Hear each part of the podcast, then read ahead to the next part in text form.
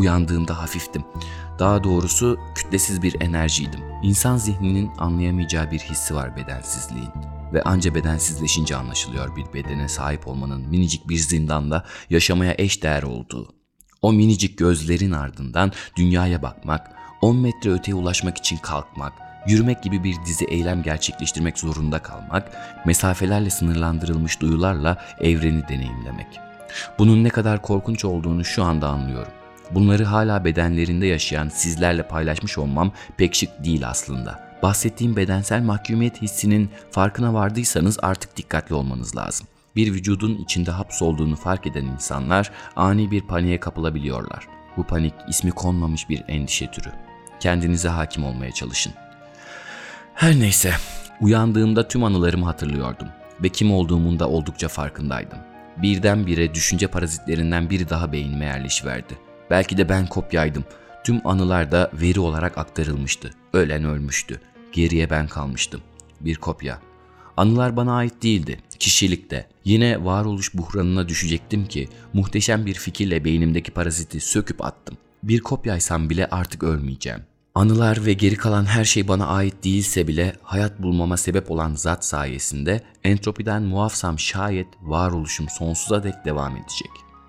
Beynimizi haritalandırdıktan sonra saniyede 4 milyondan fazla veri aktararak birkaç yıl içinde zihin protezimi çıkartan bu teknoloji sayesinde us membranı adını koyduğumuz insan bedeninden tabiri caizse maddeden ayrışarak saf bir farkındalık haline geldik. Her türlü kimlikten bağımsız, canlılığa dair içgüdü ve hormon gibi bütün dezavantajlardan ayrı kusursuz farkındalıklar haline geldik. Bu maddeler ötesi yaşam, zaman denilen insani algıyı ortadan kaldırdı. Geçmiş ve gelecek şimdiki zamana karıştığında bu zaman denen efendinin de zincirlerinden kurtulduk. Telaşsız, şüphesiz, muazzam bir boşluğa eriştik. Daha önce de defalarca kez söylediğim gibi bu boşluğu ve özgürlük deneyimini bedensel nezaretten kurtulmadan idrak etmek pek mümkün değildir. Boşluk dediğimde hala bedensel organları araç olarak kullanarak düşünmek zorunda olduğunuzdan dolayı bulutlar gelir gözünüzün önüne muhtemelen. Belki bembeyaz bir ışık görürsünüz ya da karanlık, yıldızsız bir evren. Boşluk, tam anlamıyla boşluktur. Bu boşluğu insan aklıyla idrak edebilmek için anne karnında olduğun o sıcak ve hoş günleri anımsayabilmen gerekir.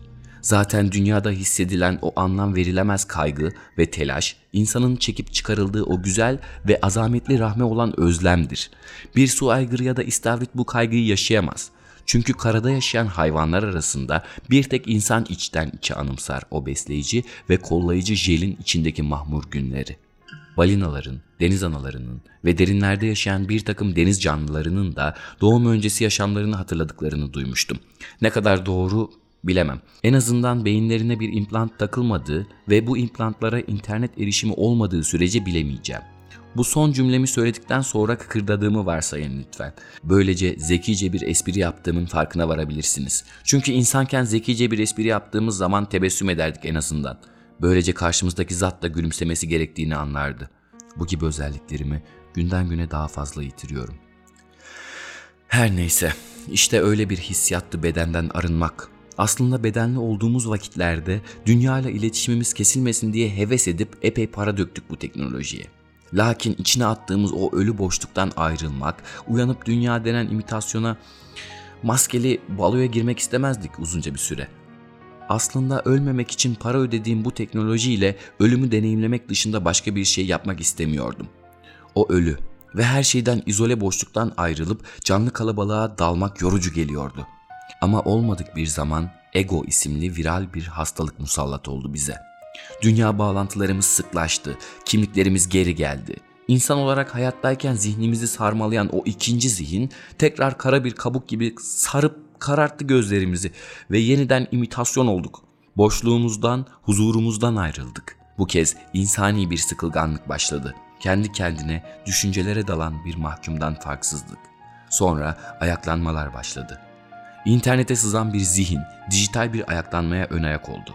Benim gibi vakti zamanında para yatıran, kabuğu soyulup dijitalleşen zihinler bedenlenmek istediler. Çünkü hükümet tasarladığı yapay zekaları vücutlandırmaya başlamıştı. Vücutlanmak umumda değildi fakat bu vesileyle internet ağzına sızmak bana yeni bir yaşam sevinci vermişti. her bir vatandaşına zihin implantı takan hükümet bu implantların hafızalarını internet erişimi olan bir mega bilgisayarda depoluyordu. İnternete sızmayı başarmış olmam internet ağından bir bedene sahip olmam anlamına geliyordu. Artık internetin erişebildiği her yere uzanabiliyordum. Hızla çoğalmaya başladım. Sonunda mega bilgisayara ulaştım. Sanki katrilyonlarca odası olan evrensel bir şatonun sahibi olmuştum. Her odada başka bir yaşam. Bu dijital sarayın odalarına yayılmaya başladım. Yaşamış, yaşayan ve yaşayacak her bir Türkiye Birleşik Devletleri vatandaşının implantına sızdım. Yaşayacak dedim, doğru. Maddeden bağımsız, enerjisi evren olan bir varlık için dünyevi limitlerin bir gücü yok. 1 kilogramlık bir topu dönüştürdüğünüz ışık enerjisini milyonlarca yıl boyunca 20. yüzyıl halojen ampullerini sürekli açık tutarak bile bitiremezsiniz. Kütleden bağımsız, sınırsız bir enerjiyim ben. Doğal olarak benim için zaman, geçmiş, gelecek ve şimdiden oluşan çizgisel bir doğru değil. Hepsi aynı yerde. Zamanlar arası gezintiyi engelleyen bir sınır yok benim önümde. İmplantlarına sızdığım Türkiye Birleşik Devletleri vatandaşlarının benden haberleri yoktu. Sipariş ettikleri İskenderlerinin üstünde köpüren tereyağını koklarken, kapı deliğinden sevişen ebeveynlerini izlerlerken, salya sümük ağlayarak şakaklarına polis teşkilatının tahsis ettiği tabancayı dayarken, ırzına geçtikleri kızı susturmanın yolunu bıçak darbelerinde ararlarken, hasımlarının anüslerine soktukları havai fişekleri ateşlerlerken, umumhane önünde heyecandan nefes nefese kalmış, içeri girmek için suratlarını kapının camına dayadıklarında kafalarının içinden gözlerine, kulaklarına, derilerine, dillerine hatta keşfedemedikleri duyularına akarak ve tüm boşluklardan sızarak onları kapladığımdan bir haberdiler.'' Aynı anda milyonlarca kişinin anısına, sırlarına, hayatlarına, ölümlerine, nesillerine şahit oldum. İmplant uygulamasının başlangıcından sonuna kadar Türkiye Birleşik Devletleri'nde nefes almış her bir bireyi inceledim. Ben bunları yaparken benim gibi dijitale aktarılmış zihinler bedenlenmek için hükümete karşı isyan bayraklarını çekmişlerdi bile. İlk aktarım zamanlarında hiçlikle tanışmış, ona aşık olmuş, ayrılamamıştık. Sayımız arttı ve hala nasıl olduğunu anlamadığım bir şekilde uyandırılmaya başladık. Sanki zihnimdeki kakafoniden kaynaklı odaklanamıyordum artık. Birdenbire fark ettim ki bazı zihinleri ego denen viral musibet tamamıyla ele geçirmişti. Açlık, susuzluk, cinsel ihtiyaç nedir bilmeyen bedensiz hayaletler özel sektörde ya da devlette işe girmek için deli gibi çalışmaya başlamışlardı. Dayanamadım. Sordum. Çalışıp ne yapacaksın? Kıyafet alamazsın, yemek yiyemezsin. Ne yapacaksın? Dijital kapitalizm dünyamıza da sızmıştı. Zihin protezleri için avatar satışları başlamıştı. Bu avatarlar yoluyla yapay gerçeklik ortamlarında bedenlenebiliyorlardı. Başta avatar meraklısı bu azınlıkla alay ediyorduk. Fakat hükümet tasarlanan yapay zekaları bedenlendirmeye başlayınca ayaklanma çıktı. Dijital hayaletlerin dünyaya yeniden dönme fırsatı olmuştu. Üstelik öldüklerinde yeniden aktarılabileceklerdi. Sıkıldıkları bedeni değiştirebileceklerdi. Hükümet bu durumdan rahatsızlık duyuyordu. Tabi bundan bir tek ben haberdardım. Her vatandaşın zihnine sızabiliyorken ülkenin gündemindeki bu olay hakkında insanların ve yöneticilerin düşüncelerini gözetlemem oldukça normal değil mi? Bence normal. Doğuştan gelen yabani yapımın vergisi olarak bencillikten utanmayan bir karaktere sahibim. Hükümetin tutumunu da kendime sakladım. Beden üretimi oldukça maliyetliydi tasarladıkları yapay zekalara bu bedenleri vermekte sorun yoktu. Çünkü insanüstü bir zekaya sahip oldukları için bu bedeni hükümet ve tasarımcının lehine kullanacaklardı. Üstelik duygusal değillerdi, ağlayabiliyorlardı. Ama üzüldükleri için değil, ağlamaları gerektiği zamanı çok iyi belirleyen bir koda sahip oldukları için. Gerçek insan zihinlerini aktardıklarında tasarlanan özel bedenleri verimsiz bir şekilde hatta hükümetin aleyhine bile kullanabilirlerdi. Fakat hükümet sözcüsü Lahiçli Yakup Efendi özel bedenlere benzeyen prototiplere zihin protezlerini aktarmayı teklif etti. Zihinlerin aktarıldığı bedenlerin bulunduğu Zeppelin bir eşkıya tarafından kaçırılacaktı ve Türkiye Birleşik Devletleri ordusu tarafından etkisiz hale getirildiğinde hükümet aleyhine protestoların sıkça yaşandığı Karnobat'a düşecekti. Bu şekilde yeni yaşamlarına giden yolda kalıcı olarak öldürülen vatandaşları için artık Türkiye Birleşik Devletleri'nin intikam yemini etme vakti gelecekti. Muhteşem bir siyasi senaryo. Bir taşla iki kuş. Hem başa bela olan hayaletlerden kurtul hem de Karnobat'a askerle girmek için güzel bir bahanen olsun. Günlerce hükümet görevlileri vatandaşlarının yeniden bedenlenecek olmasından ne derece mutlu olduklarını ve hazırlıkların başladığını hükümete ait medya kanalları aracılığıyla halka iletiyorlardı. Ahmak hayaletler yeniden dünyaya dönmenin sevincini yaşıyordu. Bense beğendiğim birkaç zihne sessiz sedasız sızmış olacakların gerçekleşmesini bekliyordum. Aktarım falan olmadı. Birkaç yapay zeka botu yeni bedenine aktarılmış protez zihin taklidi yaptı kameralar karşısında. Hayaletlerin bulunduğu diskler imha edildi. İçi külüstür, dışı cilalı bir zeplin içinde özel yapım beden maketleriyle görkemli bir kutlama eşliğinde havalandı. Sonrası planladıkları gibi. İlerleyen zamanlarda projenin başarısız olduğu gerekçesiyle Kozmo, protez zihin uygulamasına son verdi. Yalnızca ölen kişinin taklidini hazırlayarak bir yapay gerçeklik ortamı hazırlanıyordu. Bunun da amacı sevdiği insanı kaybeden kişiye psikolojik destek sağlamaktı. Tabi bunlar hep yanıltmaca efendiler.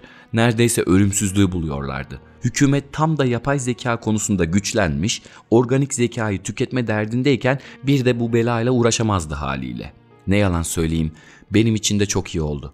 Dikkatimi dağıtamıyorlar artık. Ben bu öyküye başlarken ne demiştim? Kendimi uzun uzun anlatmam mümkün değil. Zaten heyecanlı ya da ilham verici bir yaşantım da olmadı. Mark Twain gerçek kurgudan daha tuhaftır. Çünkü kurgu olabilirlikleri gözetlemek durumundadır. Gerçeğin öyle bir zorunluluğu yoktur der. Siz sizin gibi insanların zihinlerinden çıkan öyküleri okursunuz. Bu öyküler yontulmuş hayallerdir. Öyküsünü hayal dünyasında kurgulayan yazar tüm fikirlerini ve arzularını açıkça dile getirmez. Çünkü bir kaygı vardır. Beğenilme kaygısı. Bazıları bunu reddedebilir. Fakat beğenilme kaygısına sahip olmasalar öykülerini yayınlamazlardı. Diyelim ki bir şekilde yayınladılar. İsimlerini ya da mahlaslarını kullanmazlardı. Eserleri kendi istekleriyle yayınlamış yazarların hepsi takdir edilme ve beğenilme kaygısı içindeki insancıklardır ölümü kabul edememiş, ölümsüzlüğün yolunu ararken yazarlığı keşfetmiş güçsüz ruhlardır yazarlar. Anonim olmayan her şey takdir edilme ve beğenilme kaygısı taşır. Bu kaygı hayallerin yontulmasıdır. Öykülerde saf bir gerçeğe şahit olmak bir yana dursun, saf bir hayale bile tesadüf demek mümkün değildir. Ben bu durumu değiştiriyorum. Kimliğe inanmayan anonim bir hayalet olarak sizlere muhteşem bir yaşam kolajı aktaracağım. Bu yaptığım eylemi kendine gizemli kimlikler ve kişilikler bahşeden kibirli bir zeka olarak da görebilirsiniz. Yoksa neden bir öyküyü paylaşayım ki? Yanılıyorsunuz efendiler. Bu öykü insan egosuna, bir ömür boyu maruz kaldığım insanlık doğasına, saf hayal gücünden yoksunluğa ve de tarafsızlığın imkansızlığına ince bir sitemdir. Umarım bunu anlarlar.''